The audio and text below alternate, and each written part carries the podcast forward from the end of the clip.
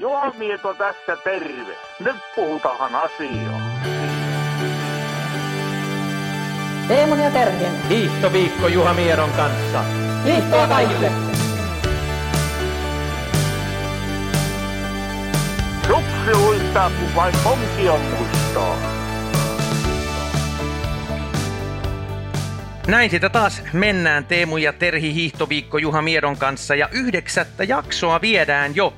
Näin se aika vaan rientää ja talvikin rupeaa pikkuhiljaa olemaan jo käsillä. Tuolla pohjoisessa tietysti on jo mahtavat kelit ja siellä on hiihtokilpailujakin ollut ja pikkuhiljaa täällä etelässäkin päästään jo enemmän hiihtämään. Joten kyllä se talvi sieltä tulee, mutta me jatkamme tänään samalla aiheella kuin viime viikolla Terhin kanssa. Eli keskustelemme tuosta voimaharjoittelusta hiihtäjän näkökulmasta. Ja meillä onkin erittäin mielenkiintoinen vieras. Esitelläänpä hänet heti tähän alkuun, eli Marko Rossi. Sut on valittu joskus ihan 2020 ilmeisesti vuoden fysioterapeutiksi, eikö näin? Mutta nyt saat ihan itse esitellä itsesi. Okei, moikka kaikille ja tietysti kiitos kutsusta, että sain tulla tänne juttelemaan, että olen Marko Rossi ja koulutus on terveystieteiden maisteri ja OMT-fysioterapeutti ja sitten on valmennuksen ja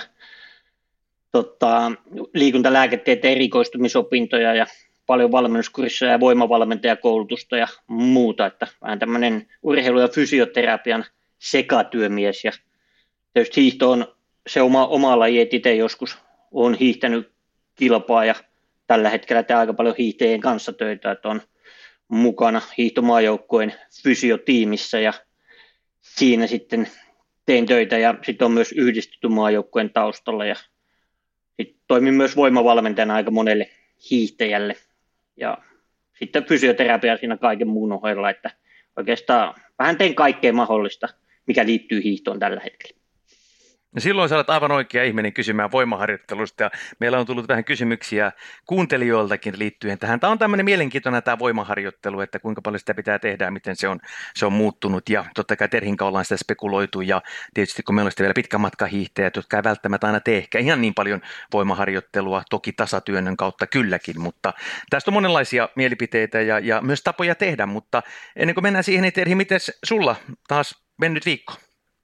Mennyt viikko sisälsi hiihtoa kotimaisemissa, että Jyväskylän ensilumin latu avattiin ja ekat potkut on siellä otettu, niin mikä sen iloisempaa. Oliko hyvässä kunnossa? No oli kyllä hyvässä kunnossa ja sitten niillä ilmeisesti oli aika hyvin viime talvelta lunta, niin heti kerralla iskettiin 2 kilsaa tänne latua, niin sinne mahtuu oikein hyvin hiihtämään ja se pitää se ladu ehkä vähän paremmassa kunnossa sitten kun yhtä kohtaa ei sitten jauha ihan niin monta henkilöä yhdellä lenkillä. No, näinhän se on. Mä kävin itse taas siellä Imatralla nyt hiihtämässä. Sielläkin on melkein 3 kilometrin lenkki auki, mutta tokihan siellä taas vähän sauvat uppoa ja tulee pehmeäksi, kun tämä yöpakkasia on niin vähän. Mutta nyt näyttää tuo kelikin vähän kylmenevän ensi viikolla ja uskon, että sitten jo Lahdessakin saatettaisiin jo kenties ensi viikolla avata tuo latu, niin pääsee siellä taas sitten jyräämään oikein kunnolla. Mutta kuten aina Terhi, niin mennään nyt siihen ensimmäiseen segmenttiimme tai osuuteemme, eli pohditaan tuota mennyttä viikonloppua. Ja meillähän on ainakin 2 mielenkiintoista kilpailua täällä, hiihtokilpailua täällä Suomessa, joten niistä ainakin voidaan puhua. Joten se seuraavaksi.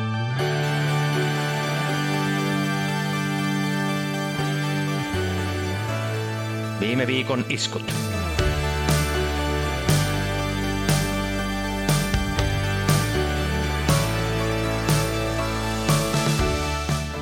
No Terhi, nyt oli aika mielenkiintoinen viikonloppu. Oloksella oli hyvät kisat siellä. Iivo oikein voitti molemmat, vapaan ja perinteisen. Ja Pärmäkoski hiihti hyvin, Krista ja myös Kerttu. Ja sitä voidaan tuossa spekuloida. Ja sitten olihan myöskin noin, eikö siellä Kainuun puolella ollut myöskin kisat nyt tässä viikonloppuna?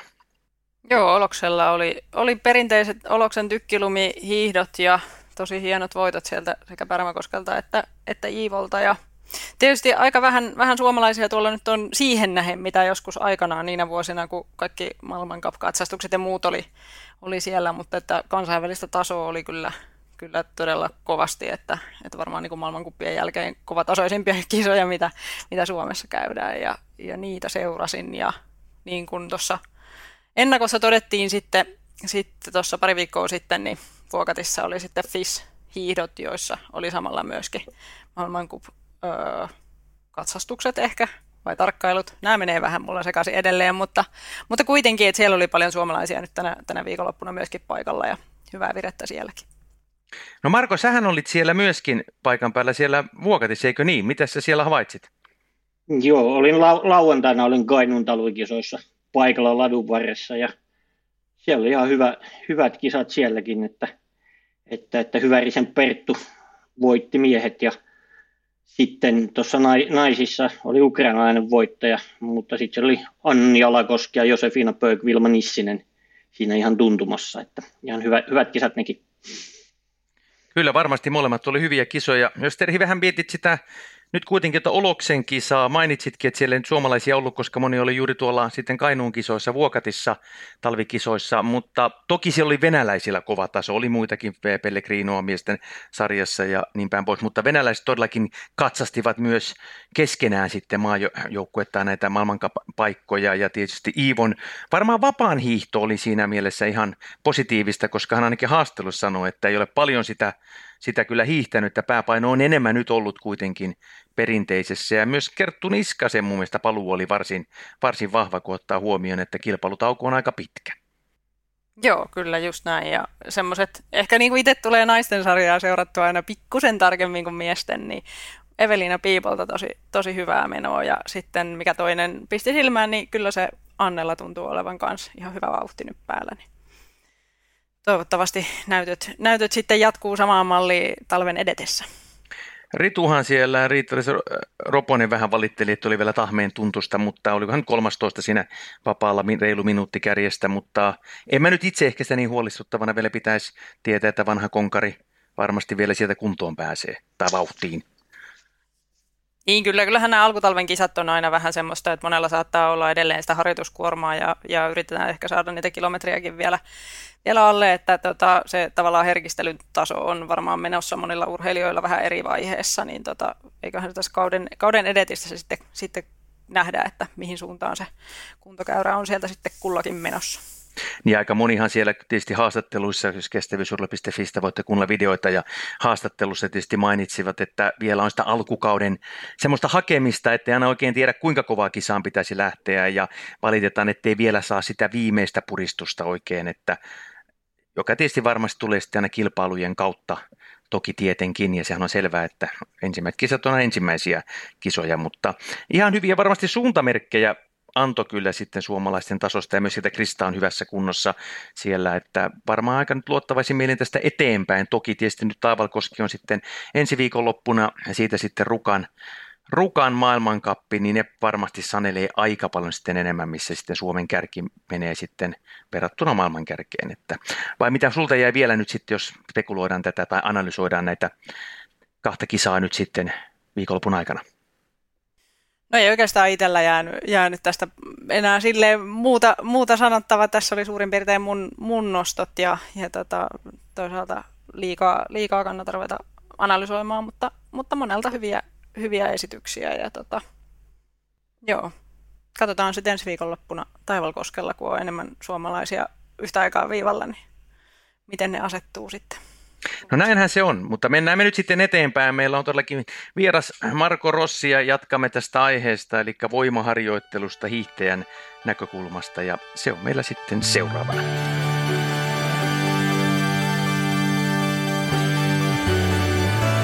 Viikon vieras.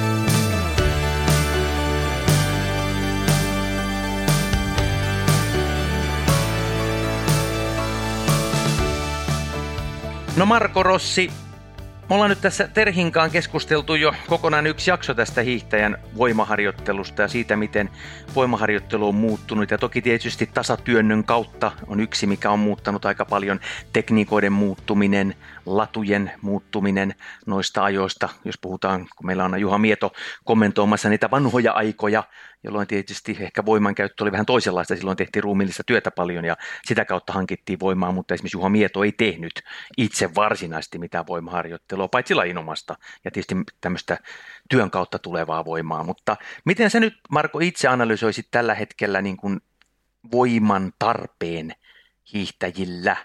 Miten tärkeää on voimaharjoittelu hiihtäjällä? Tietysti eka juttu, mikä tulee mieleen, niin onko se voimaharjoittelu kumminkaan sit muuttunut, vaikka hiihto on muuttunut. Että välillä tuntuu vähän, että se voimaharjoittelu perustuu sinne katoavaan kansan perinteeseen ja perimätietoon, että ei välttämättä hyödynnetä sitä tietoa ja osaamista, mikä tällä hetkellä voimaharjoittelusta on. Kumminkin hiihto on kehittynyt, että se vaatii enemmän voimaa, se vaatii enemmän tehon tuottoa. Niin kyllä se voimaharjoittelunkin pitäisi tukea sitä, että monta kertaa mennään vielä siellä vanhan liiton kuntopiirille ja nähdään se voimaharjoitteluna ja ehkä semmoinen voiman harjoittamisen perusasiat, niin niitä ei huomioida. Mutta sitten taas löytyy se toinen pää, missä niin voimaharjoittelu perustuu ihan tämän hetken käytettävissä olevaan tutkimustietoon ja semmoisen kokonaistutkimusnäyttöön, ja se yhdistetään sitten tämän hetken niin valmennuksellisiin linjauksiin ja näkemyksiin, ja siellä on menty paljon eteenpäin, mutta toisaalta se on yksi semmoinen osa, minkä itse ainakin näen, että siinä olisi vielä aika paljon parannettavaa, että, mutta pienin askelin eteenpäin. Eroaako tämä tilanne sun mielestä verrattuna muihin maihin, vaikkapa nyt Norjaa, joka on semmoinen perusvertailukohta? No ehkä jossain määrin, että tietysti ei ole ainoata oikeaa tapaa tehdä voimaharjoittelua, tai se pitäisi tehdä tietyllä tavalla, mutta tuolla mitä nyt on nähnyt kisareissuilla muiden maiden voimaharjoittelua, niin siellä on joitakin yhdistäviä tekijöitä ihan, mutta sitten taas joissain tehdään vähän eri tavalla, ja jokaisella maalla on omat tavat, ja sitten tietysti jokaisella yksilöllä on vielä omat tavat harjoittaa voimaa, mutta onhan se muuttunut enemmän sellainen niin kuin tehon hakemiseen ja ehkä lajinomaisilla kulmilla harjoittamiseen, mitä se ei välttämättä aikaisemmin ollut. Vähän niin kuin jatkokysymyksenä tuohon puhutaan, niin miten se nyt sitten luonehdit niin kuin voimaharjoitteluun, eli onko se nyt maksimivoiman hakemista, raudan nostamista, koska voimaharjoittelu on aika laaja käsite, niin kuin äsken mainitsin, myös vanhan kansan oli voimaharjoitusta, vedettiin rekiä ja renkaita, myllä, mikä veti rengasta perässään, onhan sekin eräänlaista voimaharjoittelua. Miten sä niin kuin määrittelet voimaharjoittelua ja tarviiko hiihtäjä lähinnä maksimivoimaa vai mitä voimaa pitää esimerkiksi salilla harjoitella? No toi on minusta semmoinen aika yksilöllinen asia, että ensimmäinen asia on se, että siellä pitää olla riittävä kapasiteetti, voimakapasiteetti kestämään sitä kuormitusta, mitä lajia harjoittelu vaatii. Ja sitten, jos siinä kapasiteetissa on parannettavaa, niin se paranee sitten kapasiteettia harjoittamalla, eli siellä pitää olla se perusominaisuus, eli maksimivoima riittävän kovalla tasolla. Jos se ei ole, niin sitä pitää silloin harjoittaa. Sitten voi olla, että maksimivoimatasot, jos on riittävät, niin ehkä ylläpito riittää siellä, ja sitten mennään enemmän tämmöiseen niin hermottavaan maksimivoimaan tai nopeusvoimatyyppiseen. Ja sitten taas itse ajattelen aika paljon sellaista niin kuin kestovoimaharjoittelua, niin sitä ei ehkä siellä salilla tarvitse, vaan se tulee sitten lajinomaisesti jossain tasatyönnössä, sauvoittaluistelussa tai jossain vastaavassa.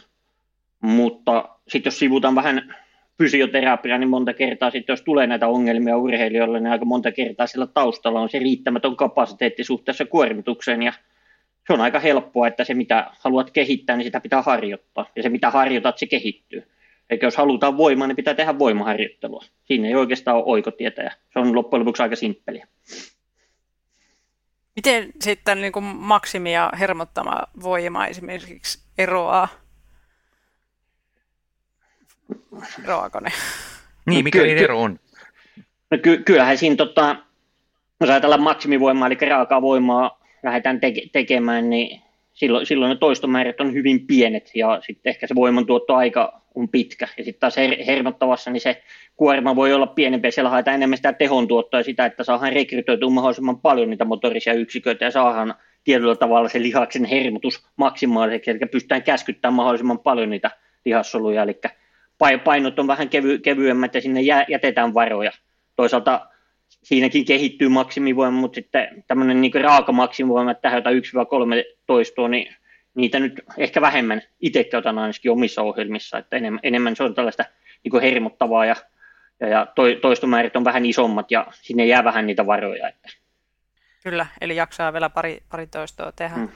Mitäs tämä maksimivoima, niin kuin sanoit, niin se lähtee siitä yksilöstä ja että onko ne maksimivoimatasot riittävällä tasolla, niin pystyykö yksilö kuinka helposti sitten tietämään, että onko sen maksimivoimatasot riittävät?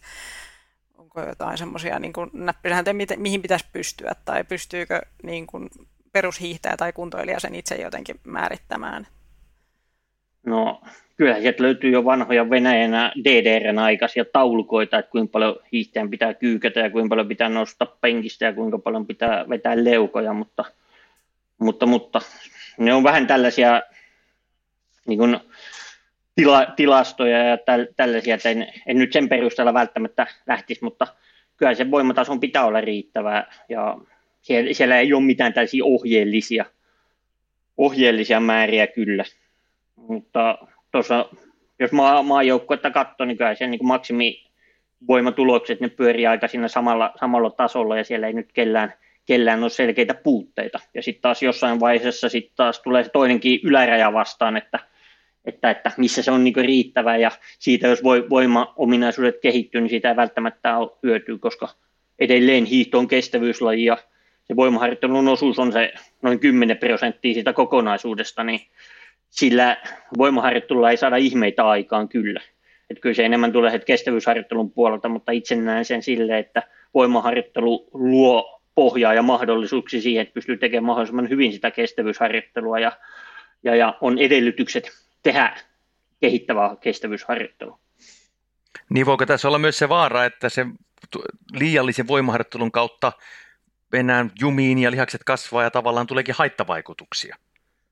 No en usko, että lihakset hirveästi kasvaa, jos tehdään kestävyysharjoittelua. Että siinä aerobisessa ympäristössä, niin jos vähän lihasmassaa lisää ja lihakset kasvaa, niin se on kyllä aika ihme, että kyllä tietysti voimaa voi tulla paljon, mutta en usko, että jos treenataan 20 tuntia viikossa ja siinä on maksimissaan 2 tuntia voimaharjoittelua, niin siinä tuskin saadaan mitään hypertrofiaa vielä aikaa. Niin lähinnä tarkoitin sitä juuri, että jos tehdään niin salilla liikaa tai panostaa liian paljon voimaharjoittelun, niin onko siinä se vaara, että liiallinen punttien nosto esimerkiksi aiheuttaa sitä haittaa? Niin, no en oikeastaan tiedä, että jos on hyvin ohjelmoitu ja on mietitty siihen niin viikon kokonaisuuteen, että siellä on ehkä jossain keväällä tai jossain voimablokin aikana, niin siellä on maks 3 voimaharjoitusta ja ehkä kestävyysominaisuutta enemmän ylläpidossa ja se on niin kuin tiedostettu asia, että silloin ne kestävyysominaisuuksia ei pysty hirveästi kehittämään, jos tähän niin paljon voimaa, niin ei siinä ole riski. Ja tietyllä tavalla, jos paikat menee jumiin, niin sehän on se, mitä me halutaan.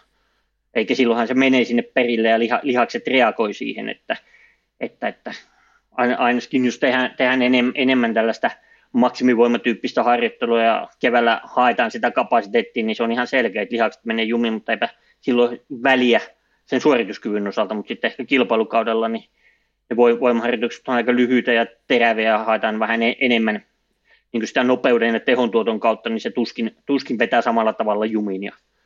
Ja se, miksi tehdään voimaharjoittelua ja mitä sillä haetaan, niin se on ehkä se oleellisin pointti ja minkä tyyppisesti tehdään ja miten se sopii siihen muuhun viikko-ohjelmaan ja missä vaiheessa tehdään ja kuinka paljon sarjoja ja mikä on niin se voiman volyymi, millä tehdään, niin sillä pystytään noihin vaikuttaa aika paljon. Niin kyllä. Ja niin kuin sanoitkin, että se vähän niin kuin, tai tulkitsi, että justiin sitä ajankäytöstä, niin täytyy miettiä, että mihin sitä sitten kannattaa käyttää, että kun tietyn pisteen yli mennään, niin kannattaako käyttää sitten eforttia siihen lisän voiman tekemiseen vai sitten jo jossain vaiheessa johonkin muuhun. Miten sitten, kun mietitään maajoukkueessakin on vaikka normimatkojen hiihtejä ja sprinttereitä, niin eroako heidän niin kuin voimaohjelmansa ja voimareinit paljon?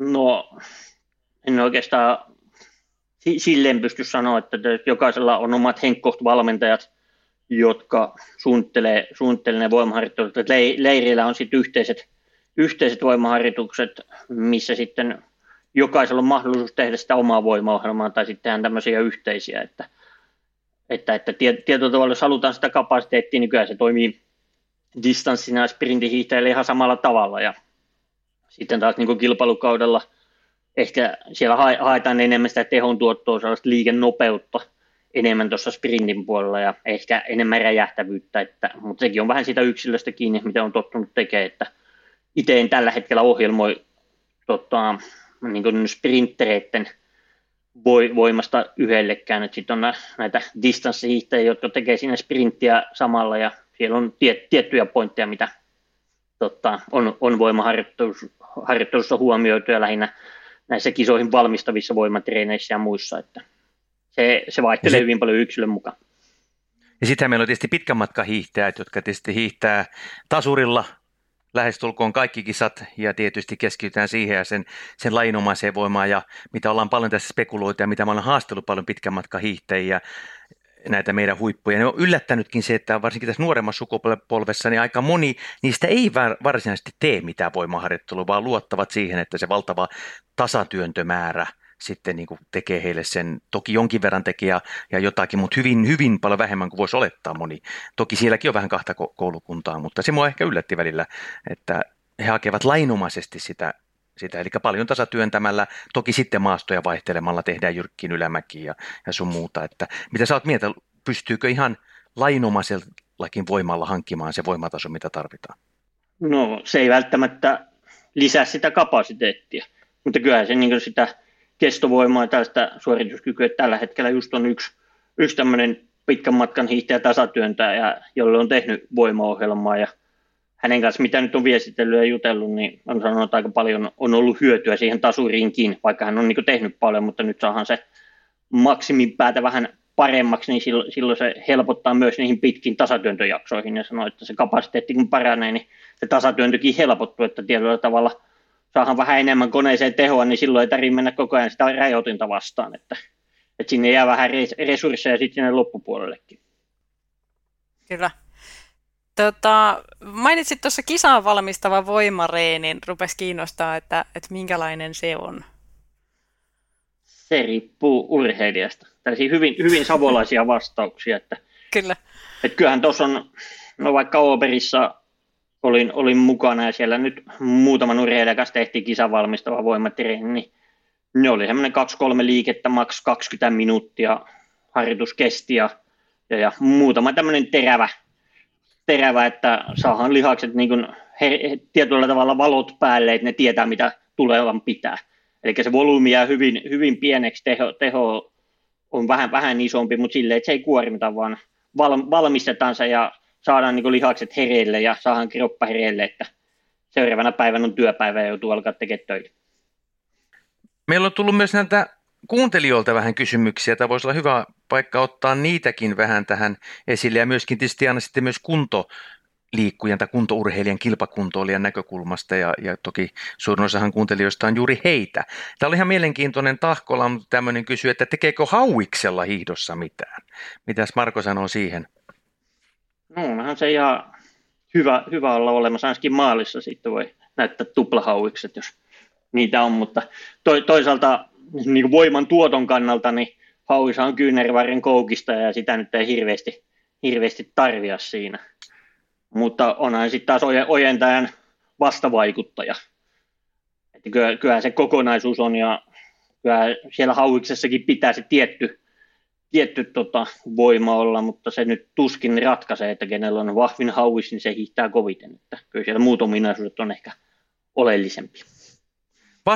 Sanoit kesken tuossa, että toit esille tuon vastalihaksen, niin sitä mennäisin kysyäkin, että mikä merkitys aina on kuitenkin, niin kuin tavallaan puhutaan vatsaselkä ja aina näistä vastineista, niin sitäkin täytyy tehdä, eikö niin? Vastalihaksia myös täytyy vahvistaa, jotta se varsinainen lihas, jota vahvistetaan myös on vahvempi. Ja kyllähän siellä sitten taas, jos tehdään johonkin suuntaan, niin se vastavaikuttajahan toimii jarruna siellä.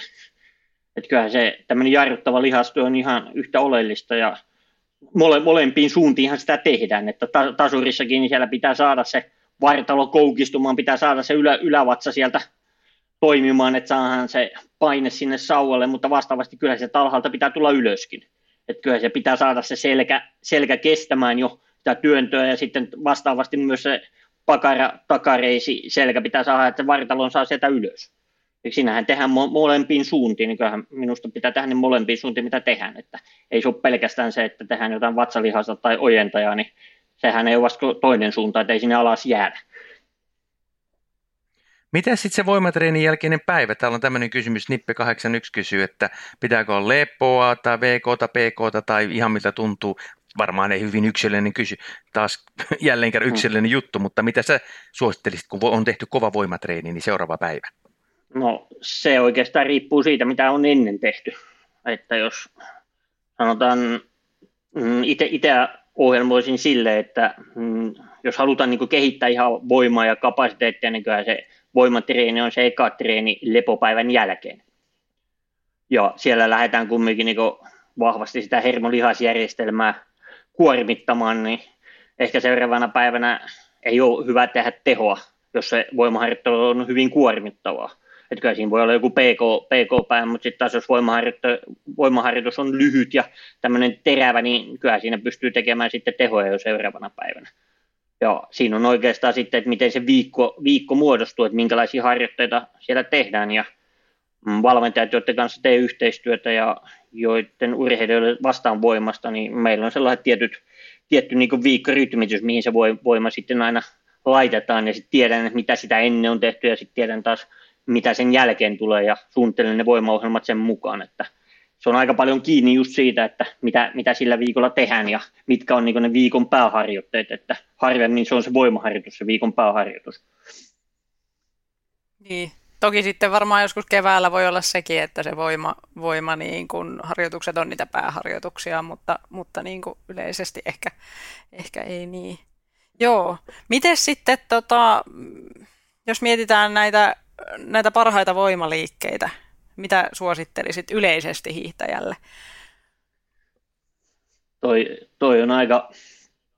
Tai vaikka perusliikkeet kuntoilijalle, jos miettii, että ollaan niin kuin kuntotaso hiihtäjiä. No varmaan ihan tällaiset perusliikkeet on hyviä, että jos ajatellaan näitä ylävartalon vetäviä, ylävartalon työntäviä, niin kyllähän varmaan leuanveto eri variaatioiden kanssa myötä vastaotteella, leveällä otteella, ehkä jollakin kahvojen kanssa tarvittaisiin jollain kuminauhalla helpotettuna. On ihan hyvä tämmöinen ylävartalon vetävä liike, tai sitten sinne voidaan, jos halutaan enemmän kuormittaa, niin sitten lyö lisäpaino jonkun vyön kanssa, että pystytään tekemään niin kuin enemmän siellä maksimipään liikkeitä. Sitten tietysti ylävartalon työntäviä voi olla joku penkkipunnerus tai joku penkkipunnerus käsipainolla tai yhdellä kädellä käsipainolla. Ylävartalon vetäviä voi olla joku tämmöinen penkkiveto tai vetopenkissä, missä ollaan vatsalla ja siitä vedetään tai jossain selkäpenkissä vähän samanlainen. Sitten tietysti vartalon kiertäviä liikkeitä tai jotain vinoja vatsalihaksia erilaisien kiertojen kanssa, vaikka istuen lonkat koukussa, ylävartalon kierto, levy vaikka käsissä tai joku kahvakuula.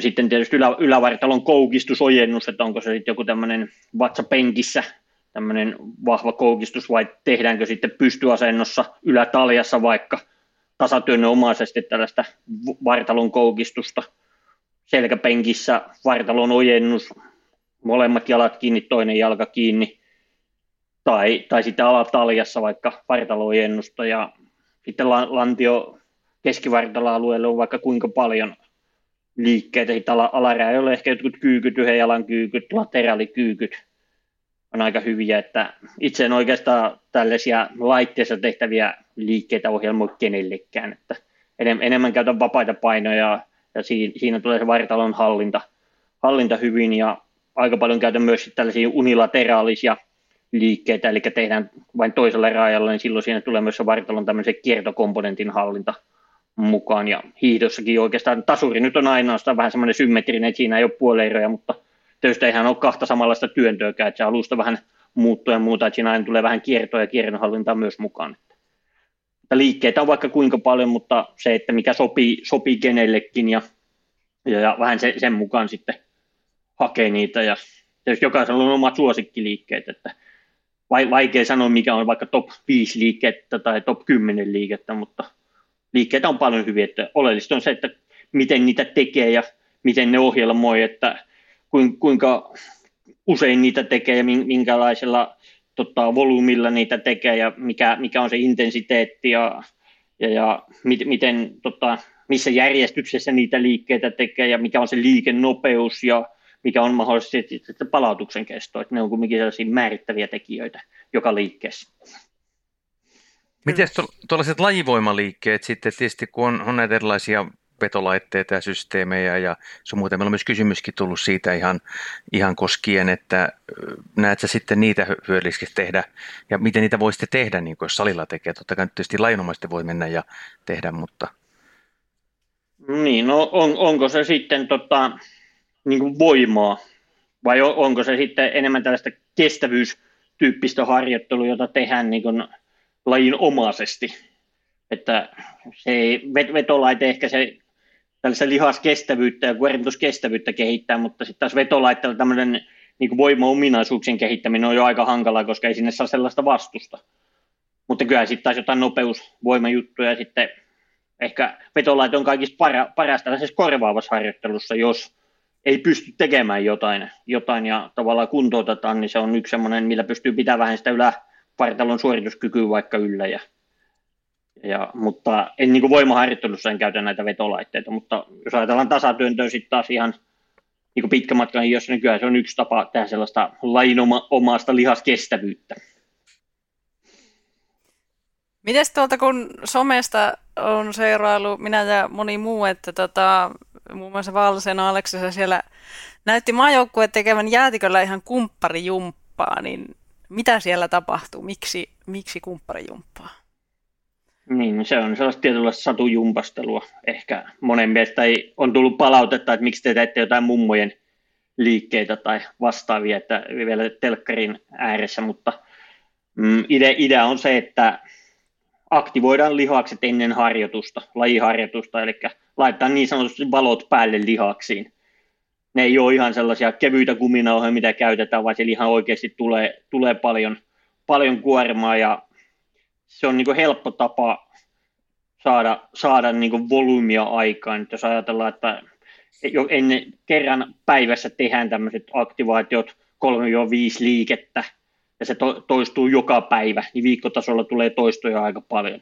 Ja se ehkä korvaa semmoisen niin kuin kuntopiirityyppisen ja siellä pystytään niillä lajiomaisilla tekemään, että jos on joku perinteisen treeni, niin siellä tehdään tietyn tyyppisiä liikkeitä, millä aktivoidaan ne perinteisessä käytettävät lihakset, ja sitten taas jos on vaparin treeni, niin sittenhän taas vähän eri lihasryhmillä, ja sitten vielä jokaiselle niin kuin yksilöllisesti on mietitty niitä harjoitteita tai tällaisia tukiharjoitteita, mitä ne tekee, ja se on kaikista helpoin yhdistää siihen harjoituksen alkuun, silloin ne tulee tehty, ja semmoisella pienellä pakolla, kun itse on siellä kuminauhojen kanssa, niin urheilijat oikein pääsee ohi, vaan ne pääsee treenaamaan vasta, kun ne on tehnyt ne tietyt aktivaatiot siellä. Ja monelle siitä on sitten tullut tapa, ja se kuuluu niin kuin ihan normaali rutiineihin, että tehdään joku lyhyt alkuverkka siinä, vähän aerobista ja sen jälkeen tehdään ne aktivaatiot, sen jälkeen aletaan treenaamaan. Ja se on tällä hetkellä niin kuin ihan yleinen toimintatapa maajoukkueessa. Mainitsitkin muuten tuossa alussa ja vähän tuossa viittasit noihin kuntopiireihin ja vanhan aikaan tehtiin paljon kuntopiirejä. Onko kuntopiirit vielä ihan ok ja etenkin myös kuntoilijan näkökulmasta, että riittääkö heille pelkät kuntopiirit sellaisen tietyn voimatason nostamiseen? No se riippuu hyvin paljon lähtötasosta, että jos katsotaan, ollaan jo riittävän kovalla tasolla ja se kuntopiiri on vaan tällaista niin kuin tietynlaista kestävyysharjoittelua voimaharjoitteluliikkeillä, että ei se kehitä sitä voimaa enää, mutta sitten taas jollekin tavalliselle kuntoilijalle niin voi olla, että tällä hetkellä kuntopiiriliikkeet on riittävän kuormittavia ja niillä nousee ne voimatasot. Mutta jos halutaan niin nostaa sitä kapasiteettia, niin aika vähän siellä kuntopiiriliikkeitä on. Että tietysti kehonpainolla tehtäviä liikkeitä, joillekin ne voi olla ihan riittäviä, että niillä saadaan jopa maksimivoimaa kehitettyä. Joku leuvonvetokin, jos pystyy vetämään 3 kertaa leukaa, niin kyllähän se on jo ihan maksimivoimaliike. Mutta sitten taas jos niitä pystyy vetämään yli 20, niin tuoko se sitten sitä kapasiteettia yhtään lisää? Ja itse en ohjelmoi omille voimavalmennettaville yhtään kuntopiiriä. Että itse ajattelen, että ne kuntopiiriliikkeet ja tämän tyyppiset, ne tulee niissä aktivaatioissa ennen joka treeniä, niin saadaan viikkotasolla ihan riittävästi, että käytän aikaa mieluummin sitten tällaisiin kehittäviin harjoitteisiin, mistä urheilijat hyötyy enemmän. Niin, kyllä. Miten sitten, jos mietitään lihashuoltopuolta, niin pitääkö sitten venytellä paljon vai tuleeko se enemmän sitten semmoisten niin kuin aktivointien kautta se liikelaajuuskin? Niin, no toisaalta voisi sanoa, että minusta venyttely on ihan turhaa ajan haaskausta, että siihen ei kannata käyttää aikaa. Mutta siellä pitää olla riittävä liikkuvuus kumminkin. Ja sitten taas itse ajattelen, että jos halutaan kehittää liikkuvuutta, niin pitää tehdä tällaista dynaamista liikkuvuusharjoittelua. Eli tähän aktiivisia liikkeitä siellä ääriasennoissa ja saadaan sitä kautta sitä liikkuvuutta kehitettyä. Toisaalta myös voimaharjoittelu on liikkuvuusharjoittelua, eli monta kertaa se heikko lihas on hyvin kireä ja se tuntuu, että se on tiukalla ja jumissa, ja sitten jos sitä lähdetään venyttämään, niin ei se hanskaan sillä venytyksellä vahvistu. Se voi olla, että se ärtyy vielä enemmän ja se kiristää vielä enemmän. Että tietynlaisella voimaharjoittelulla pystytään lisäämään liikkuvuutta ja sillä saadaan sitä tilannetta helpotettua. Mutta kyllä sitten huoltavat harjoitukset, on ne sitten jotain aerobista, jotain yhdistettyä liikkuvuusharjoittelua, vähän tukilihasharjoittelua, niin näen sen paljon niin kuin hyödyllisempänä kuin tämmöisen vanhan liiton venyttelyn. Ja aika, sanotaan, ne urheilijat, joiden kanssa teen töitä, niin ei ne kyllä hirveästi venyttele, mutta ei niillä ole hirveästi ongelmia, eikä ne koe, että paikat on jumissa tai niillä on liikkuvuudessakaan ongelmia. Että se on vähän semmoinen, miten sen kokonaisuuden niin kuin ajattelee, että käytän voimaharjoitteluja ennen just alkuverittelyssä jotain liikkuvuuksia ja käydään liikelaajuudet läpi ja sitten tehdään voimaa ja tarvittaisiin loppuverittelyssäkin niitä, että, mutta sellaisia vanhan liiton venyttelyä, ne on minusta turhia. Tuo olisi aika mielenkiintoinen pointti, koska nyt voitaisiin lähteä kuuntelemaan Juha Mietoa, koska hän vähän puhuu tuosta vanhan liiton ja tietysti venyttelystä ja vähän tuosta lihashuollosta. Toki Mietaa tietysti on ollut taas tarkkana ja tietysti seurannut menneen viikonlopun kilpailujakin, tulee niistäkin hieman kommentoimaan tässä seuraavassa, mutta kuunnellaan Juha Mietoa seuraavaksi ja sen jälkeen jatkamme.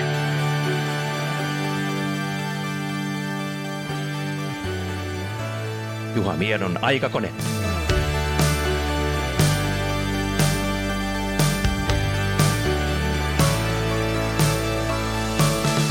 Jussi, joko seurasit varmasti viikonlopun taas tykkikisoja siellä Oloksella, että siellähän suomalaiset hiihti aika hyvin, että mitäs vanha konkari tuumaa suomalaisten kunnosta tällä hetkellä? No kyllä täytyy sanoa, että Iivohan on tosi hyvässä kunnossa. Nyt ei tarvitse muuta kuin ylläpitää tuota, ettei kannata ruveta hötkyilemähän. Samoin Krista aloitti tosi hyvin, ei siinä mitään.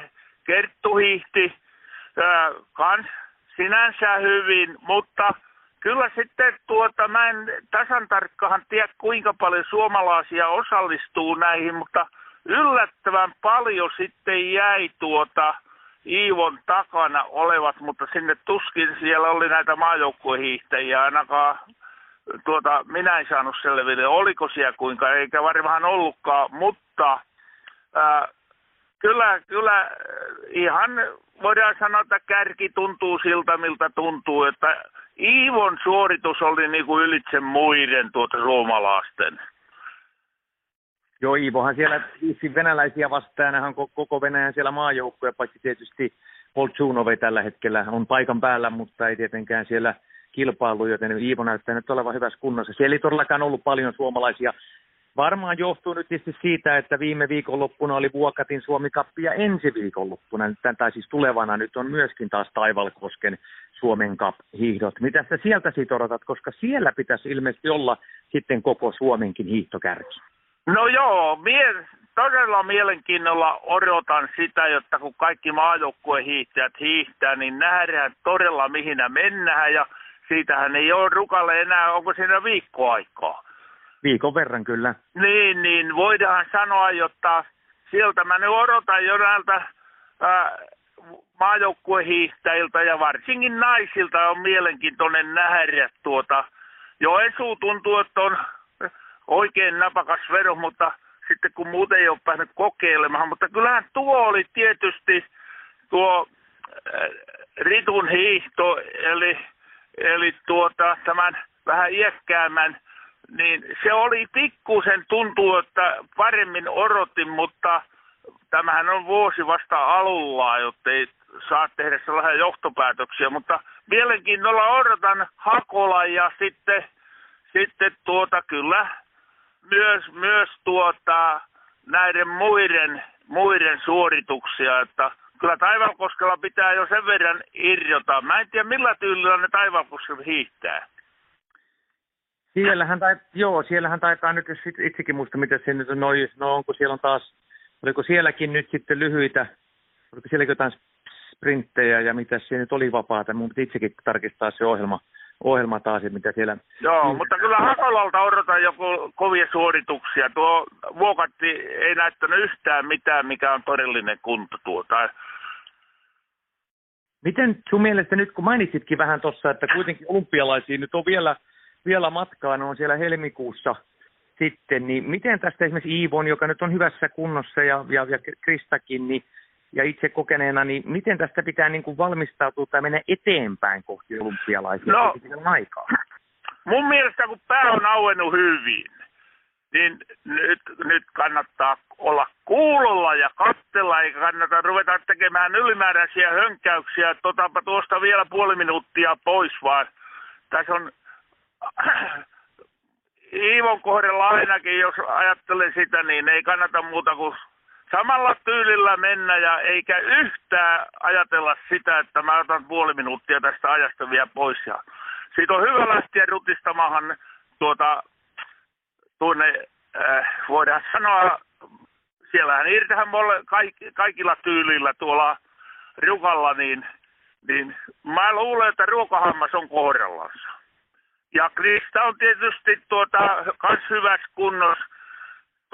Mutta kun sinne tulee nämä norjalahdet ja ruottalahet, niin sitten nähdään, ja samoin se on kyllä miesten kohdalla, kun nämä kaikki parhaat tulee sinne, mutta Iivon kohdalla mä oon kyllä todella luottavainen, ja ennen kaikkea, kato, siinä oli sellainen homma aikoinaansa, kun Oikarahen Kalle sanoi, että jos on kuule marraskuun joulukuussa 2 minuuttia keulaa jäljessä, niin on helmikuuskin, ja tätä vasten peilaten, mä oon pitänyt sitä aina nyrkkisääntönä, jotta nämä alkukauden kilpailut on hirmu tärkeitä sen suhteen, jotta ei nähdähän minä mennähän, tiedetään kuinka on harjoiteltu, niin nyt ei kannata hötkyillä silloin, kun kunto on kohdallansa. Näinhän se on, ja muuten tarkistin tuon Suomen Cupin Taivalkoskinkin, niin siellähän on ohjelmassa perinteisen sprintit ja 10 ja 15 kilometrin perinteisen hiihtotavan kilpailut, joten todellakin mielenkiintoista. No mieltä. Todella mielenkiintoista. Siellä Hyväriseltä odotetaan jo kovia suorituksia ja ennen kaikkea näiltä kaikilta maajoukkueen hiihtäjiltä, niin miehiltä kuin naisilta. Ja silloin jo voidaan luonnehtia aika pitkälle, mitä Rukalta on odotettavissa. Voidaan antaa Krista ja Iivo, niiltä odotetaan joka tapauksessa Rukalta kovia suorituksia jo tällä perusteella, mutta kaikki muu on auki. Ja Taivalkoski on kyllä mahtava paikka Rukaa ajatellen, niin nähdään mihin mennään. Näinhän se on, ja vielä ihan tähän loppuun, kun ollaan nyt kuitenkin tässä, että meillä teemana on ollut tuo voimaharjoittelu tässä ja meillä vieraskin tässä kommentoimassa sitä oikein ammattinäkijän tai ammattimiehen näkemyksestä, mutta miten se miettisit tämän päivän maailmaa siinä mielessä, kun teidän aikaa, niin kuin viime jaksossa puhuitkin, niin teitte paljon ruumiillista työtä ja keksitte kaikkia vähän omia keinoja. Sun muita oli ihan halonhakkuusta puun kantoon ja niin päin pois ja kivisen kantoon. Ja oli näitä tasatyötöharjoitteluja, jotka palaveli sitten tiettyä lajiharjoittelua, voimaharjoittelua, että näki, jotta jaksaa kun pusertaa ja näin poispäin. Mutta pitää aina muistaa se, mistä viime kerrallakin juttelin, että silloin oli väline paljon hitaampi kulkuisia, larjut oli huonompia, niin tänä päivänä voidaan antaa, kun sauvakin on pidempiä, niin silloin tulee automaattisesti yläkroppa niin kuin tärkeämmäksi. Mutta toisaalta sitten, kun mennään tuonne kovihin maastoihin, mihin on ylämäkiäkin, niin kyllä siellä pitää pelata sitten koko kropan ja jalkojen ja hapenotto pitää olla kohdallansa. Ja koordinaatio ennen kaikkea. Se, mikä mua on ihmetyttänyt takavuosina, on paljon puhuttu siitä, että ei ollut tekniikkaa oikein kohdallansa. Perhana vieköhän, kun sitä kuule venytteli ja voimisteli ja kaikki päät meni joka suuntaan, pakaatit tehtiin iltaharjoituksissa ja näin poispäin, niin se koordinaatio silloin, kun lihaksisto ja kroppa on löysä vero, mukava vero, niin ei ollut koskaan kysymys siitä, että tekniikka oli sekaisin. Tuohon mä kyllä pikkuisen kiinnittäisin huomiota, että jos ei harjoituksi, jos on pystynyt rennosti hiihtämään sillä lailla, että ajattelua, että nyt kun olisi vain narut, mistä vetelisi, niin ei sitä tekniikasta. Kyllä nykyhiihtäjilläkin pitäisi olla tekniikka aina hallussa. Näinhän se on, tekniikka pitäisi olla kyllä. Miten se, oletko sitä mieltä, että myöskin ehkä tämän päivän hiihtäjät ja varsinkin nuoret, niin kyllähän tuosta ruumiillista työtä ja liikkumista pitäisi varmasti olla paljon enemmän kuin vaan sitten ne puhtaat hiihtoharjoitukset. Että oliko se ehkä kuitenkin sen ajan sukupolvella se etu, että tehtiin paljon ruumiillista työtä? Kyllä se oli tietty etu. Se oli tosi kova etu ja katso, se oli jännä homma. Siinä käytettiin omaa mielikuvitusta niissä ruumiillisissa työssä, että niin kuin mä viime kerralla sanoin, että kun lapijohommiakin tehtiin molemmin puolin ja heitettiin kauas, että ei se ollut yksipuolista sellaista puurtamista. Ja samoin se oltiin halkomettässä, pöllimettässä, niin heiteltiin puita vähän kauemmas ja molemmilla puolilta, ettei niin kuin yksioikoisesti, jota käytettiin niin sanottua maalaisjärkiä. Järjen käyttö, se on sallittua tänä päivänä.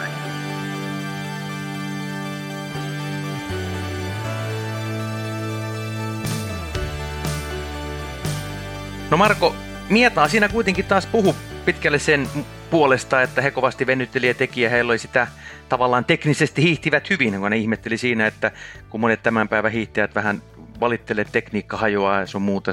Hän oli sitä mieltä, että kun tosi vähän liikkuvuutta on jo takaa siinä, että se on liikkuvia ollaan kunnossa, niin kyllä se tekniikankin pitäisi olla kunnossa. Ja tietysti totta kai Mietaa puhuu paljon tuon vanhan työnteon ja tuon puolesta, ja mistä nyt ollaan paljon spekuloitu sitten, että onko sukupolvet sitten liian vähän liikkua tulkona ja tekee ruumiillista työtä, mutta miten sinä fysioterapeuttina ja voimaharjoittelun eksperttinä nyt koet sitten, että onko ruumiillinen työ tai onko siinä ongelma, kun me emme enää tee tai nuoret eivät tee enää ruumiillista työtä siinä määrin kuin ehkä ennen vanhaa?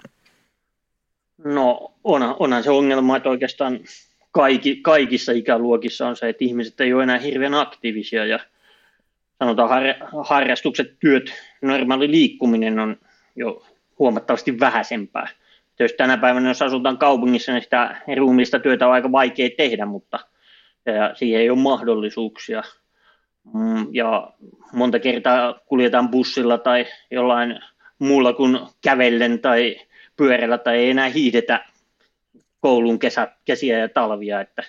Että kyllähän se on, niin kuin maailma on muuttunut hyvin paljon.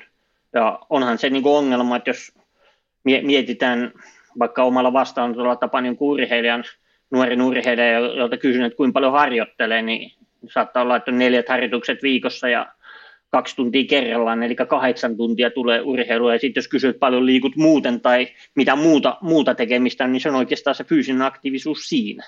Niin eihän se riitä ollenkaan. Että ennenhän se kaikki niin kuin vapaa-aika oli enemmän tai vähemmän liikkumista. Itse kun olen ollut lapsi, niin ei paljon muuta tekemistä ollut. Telkkarista ei hirveästi tullut mitään katsottavaa, eikä ollut vielä tietokoneita. Sanotaan, että oli tietokoneita, mutta ne ei kiinnostanut itse niin paljon. Niin kaikki toiminta oli niin kuin aktiivista ja pelattiin, hiihdettiin, juostiin, tehtiin kaikkea mahdollista. Ja kyllähän se oli ehkä semmoisen paremman pohjan, että tänä päivänä, jos katsoo urheilukenttiä, niin siellä on aika hiljaista, että saattaa muutama mopo voi olla tupakalla, mutta ei paljon muuta. Että kyllähän se on muuttunut hyvin paljon. Ja sitten tuohon Mietaan juttuun vielä on myös samaa mieltä, että kyllähän semmoinen liikkuvuus pitää olla siellä. Että jos katsoo niin kuin Mietan aikaista hiihtämistä, niin kyllähän se perinteinen, se oli todella väliä ja oli todella isot liikelaajuudet. Tänä päivänä päästään ihan samoihin liikelaajuuksiin, mutta ne menetelmät, millä sinne mennään, on ehkä vähän erilaiset. Ja se venyttely ei ole ehkä se juttu, vaan tehdään just tällaista aktiivista liikkuvuusharjoittelua, että saadaan se liikkuvuus riittäväksi ja saadaan se tietynlainen väljyys siihen hiihtämiseen ja vasteet on samanlaiset.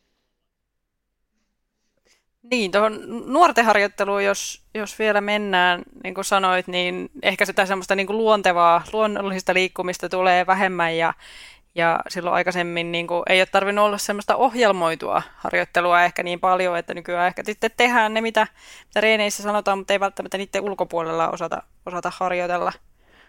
Miten nämä niin kuin voimapuolella tai ylipäätänsä, jos ajatellaan niin kuin nuoria, että missä vaiheessa kannattaa ruveta ylipäätänsä miettimään niin kuin voimaharjoittelua ja mikä voisi olla semmoinen niin kuin sopiva tavoitetaso, esimerkiksi jos ajatellaan jotain hopeashompa tai nuorten sarjatasoa? No, tossakin on sitten, jos ajatellaan hiidon näkökulmasta, niin siellä on monta kertaa siinä vaiheessa, kun hiidossa aletaan tekemään voimaharjoittelua, niin juna on mennyt jo ohi. Sitten jos ajatellaan taas näitä lajeja, missä huippuna ollaan jo 15-vuotiaana, niin siellä alkaa se voimaharjoittelu jo hyvissä ajoin, että joku voimistelut ja taitoluistelut ja tällaiset. Mikähän minun mielestä hiihtäjä junioritkin voi alkaa tekemään voimaharjoittelua, mutta sitten taas, että miten sitä tehdään, että siellä varmaan alkuvaiheessa se omalla kehonpainolla tehtävät liikkeet, jonkun kepin pienien painojen kanssa tehdyt liikkeet ja se, että opetellaan ne suoritustekniikat ja varmistetaan, että osaa tehdä ja saadaan ne riittävät liikelaajuudet, tehdään sitä liikkuvuutta ja sitä kautta lähdetään kehittämään voimaa.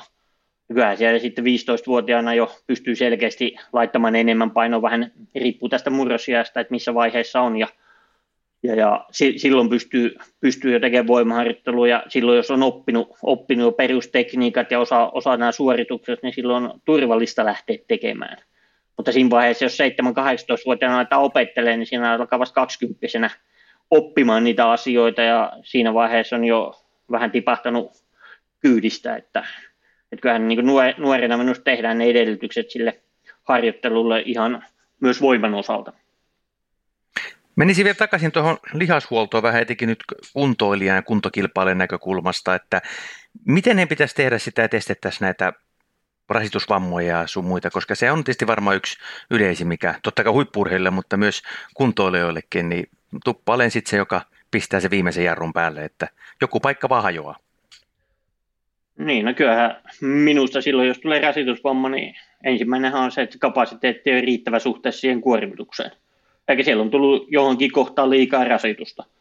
Ja itse ajattelen hyvin paljon semmoisella logiikalla, että kaverit kiusaa. Että jos se selkä alkaa kipeytymään, niin okei, että onko se selän vika, että se kipeytyy, vai onko siellä jotkut muut, jotka ei ole hoitanut omia hommia, ja se selkä on kuormittunut suhteessa liikaa, ja sitä kautta se alkaa oireilemaan.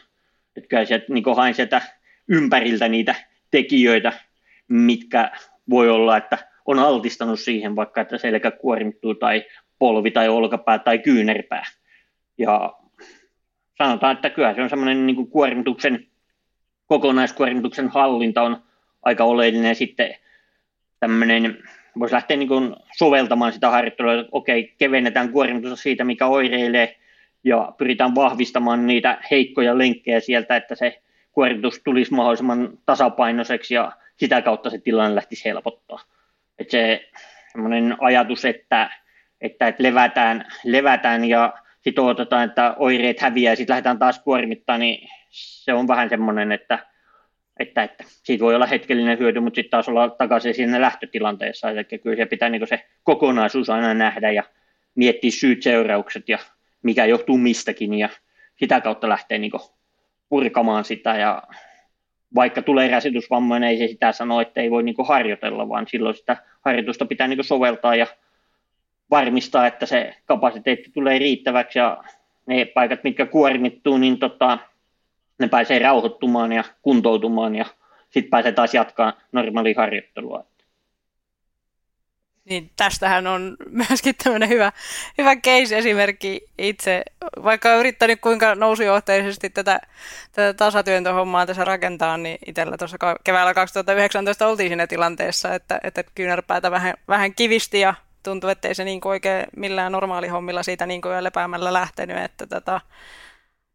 että silloin juurikin nämä asentomuutokset ja sen hartiarenkaan vahvistaminen sitten auttoi, että sinne kynärpäähän ei tullut sitä niin paljon sitten kuormitusta ja ehkä olisi ollut jo aikaisemmin järkevää yrittää tehdä niin kuin liikettä muilla lihaksilla kuin ojentajalla.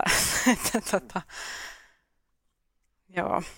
Kyllähän se ainakin silloin toimi aika hyvin, että se oli ehkä tämmöinen aika raaka tapa lähestyä, että se oli aika pitkä tämmöinen voimablokki, mikä silloin tehtiin, mutta se toi ihan hyvän tuloksen. Ainoa vaan, ettei päästy koronan takia ulos mittaan, mitä kaikkea siellä olisi voinutkaan tapahtua. Kyllä. Joo, ainakin se opetti sen, että niin kuin vaikka sanoit, että tasatyöntö on aika symmetrinen liike, niin ihminenhän ei ole symmetrinen ja me kierretään vähän puolelta toiselle, niin se saattaa sitten aiheuttaa jonnekin kuitenkin aina sitten kolotuksia. Viimeisenä kysymyksenä kysyn, että onko Suomessa liian vähän hiihtoon erikoistuneita valmentajia vielä? Jotenkin tuntuu, että aika harvassa ne on, jotka niinku asioista tietää ja keltä kysyä. Mutta onko näin? Sanotaan, että jos kysytään tuolta kansan syvästä rivestä, niin kaikkihan tietää, mitä pitäisi tehdä ja miten pitäisi tehdä. Että kyllähän asiantuntijoita on vaikka kuinka paljon ja mielipiteitä on vaikka kuinka paljon, mutta se, että mihin se osaaminen ja perustuu, että kumminkin tänä päivänä, kun tiedetään ainakin, että mitä kannattaa ehdottomasti tehdä, mikä on niin osoitettu tehokkaaksi, ja sitten taas vastaavasti tiedetään, että mitä ei kannata tehdä, tai mistä ei ole vastaavaa hyötyä, niin miksi käyttää resursseja siihen, ja totuus on ehkä jossain siellä välissä, ja niin omakohtaisesti voin sanoa, että on silleen hyvässä asemassa, että pääsen tekemään sellaisten valmentajien kanssa töitä, joiden kanssa pystytään keskustelemaan paljon asioista, ja jotkut on sitten ulkoistanut voimavalmennuksen minulle, mutta se on niin sitten tämmöinen kokonaisuus, että ajattelen niin tämmöisen harjoittelun ja valmennuksen tämmöisenä palapelinä, missä on monta palaa, ja minulla on ehkä se 1 tai 2 palaa siinä palapelissä, mihin tuon sen oma osaamisen, ja sitten siellä voi olla valmentajalla loput, ja sitten se valmentaja on kumminkin se, joka johtaa sitä orkesteria ja saa sen sitten toimimaan hyvin. Mutta sitten taas on vähän sellaiset, että on näitä kaikkien alojen osaajia, jotka yrittää klaarata itse kaikkia. Sitten jos se perustuu siihen vanhoihin uskomuksiin tai kansanperinteeseen, niin ehkä silloin ei onnistuta ihan parhaalla mahdollisella tavalla tai jää jotain asioita huomioimatta. Että kyllä minä niin kuin näen tällä hetkellä semmoisen niin kuin moniammatillisen tiimin siellä huippu-urheilijoiden ympärillä jo hyvänä, että vaikka maajoukkojen fysiotiimeet, siellä on kolme lääkäriä ja 2 fysioa ja hieroja, jotka tehdään koko ajan yhteistyötä ja tehdään yhteistyötä sitten valmentajien kanssa ja siten niin pystytään tarjoamaan niin urheilijoille se mahdollisimman hyvä ja laaja osaaminen ja näkemys siihen tekemiseen, eli se, että pystytään tekemään hyviä valintoja ja hyviä ratkaisuja ja jokainen urheilija vielä niin aika yksilöllisesti huomioiden, niin silloin päästään niin pitkälle kuin mahdollista, että näillä resursseilla päästä. Sen verran vielä, vaikka tuossa Terhi sanoikin, että viimeinen kysymys. Mainitsit tuon hieronnan tuossa. Mikä on sen merkitys huippu-urheilijalle tai kuntoilijallekin? No sanotaan, että hieronnan vaikutukset on ehkä jotkut muut, mitä oletetaan. Eli jos katsotaan ihan tällaisia isoja systemaattisia katsauksia, missä on kasattu niin kuin monesta tutkimuksesta saatu tieto, niin hierontahan ei niin kuin vähennä urheiluvammoja, se ei paranna suorituskykyä, se ei välttämättä saa lihasten pituutta paremmaksi tai välttämättä edes lisää sitä palautumista, että ehkä kaikista vahvimmat niin kuin vaikutusmekanismit on enemmän siellä psyykkisellä puolella, ja ne saavutetaan jo hyvin lyhyilläkin käsittelyillä.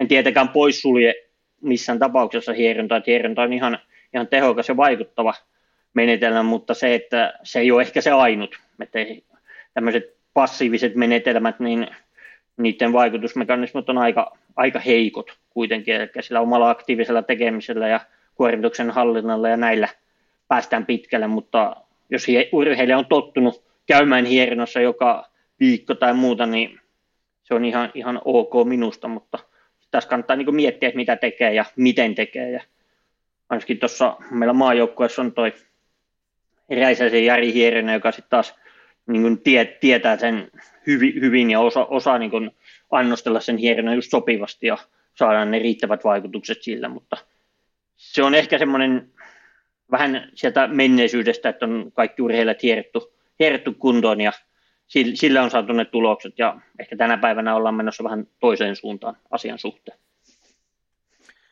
No tuo on hyvin mielenkiintoista ja näistä voisi Marko varmasti jutella vaikka kuinka pitkään ja sulla on paljon hienoja ajatuksia ja mielipiteitä ja tietysti tietotaitoa valtavasti, mutta me mennään eteenpäin. Meillä on seuraavana nyt sitten tuo loppupätkä, missä spekuloidaan tuota tulevaa viikonloppua tai tulevaa viikkoa ja tietysti on nyt edessä meillä Taivalkosken Suomen Cupin hiihdot nyt viikonloppuna ja niitä tullaan sitten ensi viikolla vähän analysoimaan, joten se meillä seuraavaksi.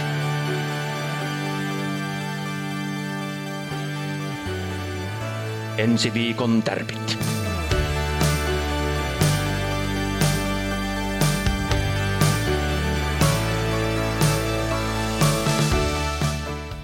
Terhi, ensi viikolla tai oikeastaan tänä viikonloppuna on nyt sitten toiset Suomen Cupin kilpailut Taivalkoskella. Siellä mennään perinteisellä tekniikalla tai tyylillä. Siellä on sprintit ja sitten 10 ja 15 kilometrin hiihdot. Ja nyt ollaan aika paljon sitä tässä mietitty, että siellä on sitten kaikki Suomen parhaat paikalla, mutta mitä sä nyt odotat tästä viikonlopusta? Mitä merkkiä sieltä pitäisi nyt näkyä? Toivottavasti monella löytyy jo sitten niin kuin sähäkämpää tekemistä kuin vaikka tähän asti ihan sillä, että Ruka rupeaa olemaan aika lähellä ja moni varmasti toivoo, että löytyy sitä kilpailuvahtista tekemistä ja tietysti sitten toivon, että sieltä niin kuin kansallinen ryhmä osoittaa myös hyviä näyttöjä, että tietysti toiveessa olisi, että kun Rukalle saadaan iso suomalainen tiimi laittaa, että siellä mahdollisimman moni sitten pisteille pääsisi ja kun meillä on kova taso Suomessa, niin sehän sitten ohjaa kovastikin siihen suuntaan. Ja odotuksia tietysti, koska itse avaan myöskin kilpailukauden, niin se siinä varmaan eniten jännittää. Niin, mikä sulla on tavoite siellä? Jos nyt pääsisi ympäri ja semmoisen niin ehjän hiihdon saisi tehtyä, niin siinä varmasti tavoitetta, mutta ihan hyvällä mielellä kyllä lähdössä, että nämä on aina vähän jännää nämä talveikat kisat, pitohiihtoa ja muuta, niin ei ehkä ole kuitenkaan se, mitä eniten reenaa, mutta kyllä se yleensä sujuu tälleen kesän jälkeen vähän paremmin, jalat on vielä tuoreena. Et kuitenkaan sprinttikisoihin lähde, vaan pelkästään sitten se 10 hiihto. Katsotaan, kyllä mä siihenkin ilmoittauduin, että... Pitkä matka hiihtää sprintissä. Niin, kyllähän sitä hyvää välillä vähän järkyttää itseä ja muita. Miten sä, Marko, sitten, miten sä meinaat ensi viikon loppua nyt sitten seurata ja katsoa ja mitä odotat Taivalkosken Suomen Cupissa? Se on todellakin viikko ennen ensimmäistä maailmankappia, joka on sitten Rukalla. Joo, no kyllähän siellä on nyt maajoukkue paikalla melko varmasti kaikki, että ei, muutama voi olla vähän tämmöinen epävarma, että hiihtääkö siellä. Ja tietysti se mitä odotan, niin sieltä kansalliselta ryhmältä tulisi muutamia nousuja tietysti meillä niiden kohdalla, joiden kanssa on tehnyt itse töitä, niin saisi nähtyä, mitä siellä on tulossa. Ja tietysti Ruka on sitten jo tulossa, niin kyllähän se on ihan hyvä nähdä sitten, että ketä sinne kansalliseen ryhmään pääsee mukaan. Ja sitten itse Rukalla on taas paikalla jo, mutta ensi viikonlopuna ajattelin katsoa ihan telkkeristä kotisohvalta, niin pääsen vähän helpommin. Miten sä, Marko, odotat? Nyt on olympiatalvi tietysti, niin kaikkien katseet on siellä, myös penkkiurheilijat ja itse urheilijoiden, niin mikä sulla on sellainen uskomus tai vankka luottamus siihen, että Suomen hiihtomaajoukkue, miten he siellä pärjäävät? No ainakin tällä hetkellä näyttää ihan hyvältä, että tuossa Senaleksessa pystyy vähän vertaamaan suomalaisten tekemistä venäläisiin, italialaisiin, ruotsalaisiin, niin ihan hyvältä näyttää. Varmaan se Ruka sitten sanailee jo aika paljon. Tietysti Oloksella näkyy jo Kristan ja Iivon osalta, että vauhti on ihan hyvä. Sitten tietysti kun norjalaiset tulee vielä mukaan, niin siinähän pystyy jo sanoa. Mutta tällä hetkellä odotan kyllä, että Pekingissä saadaan jo ihan hyvää menestystäkin aika.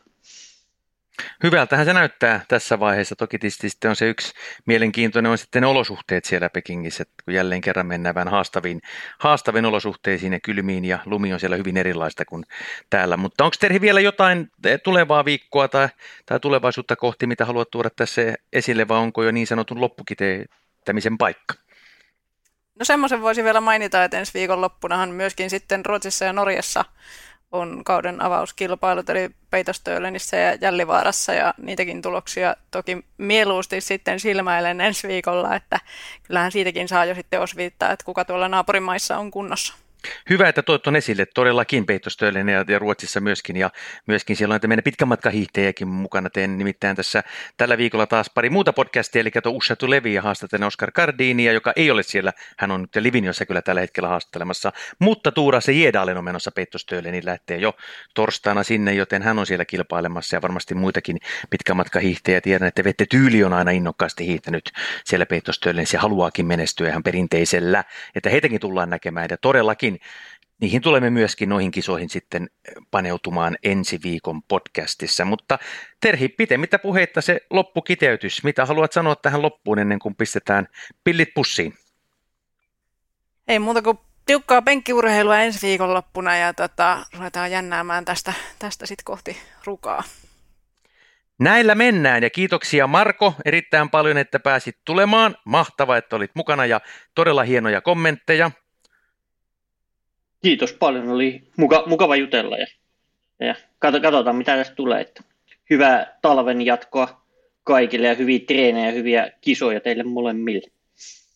Kiitoksia Marko ja kiitoksia sinulle Terhi kuten aina ja tietysti myös kaikille kuuntelijoille siellä ulkona, missä olettekaan maailmalla niin sanotusti. Kuten Terhi sanoi, niin hyvät penkkiurheilukisat tässä varmasti edessä ja myös kaikille kuntoilijoille hyviä talvia tietysti pikkuhiljaa päästään hiihtämään ja muistakaa pysyä tietysti kuulolla ja lähettäkää niitä kysymyksiä, ajatuksia. Voitte lähettää niitä aina kestävyysurheilu Instagramiin tai tietysti tuohon meidän osoitteeseen, joka on podcast@kaksoisvsportsmedia.com.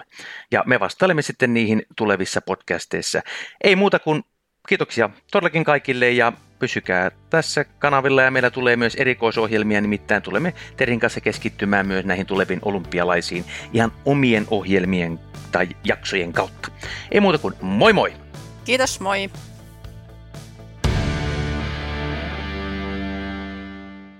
This podcast is a W Sports Media production.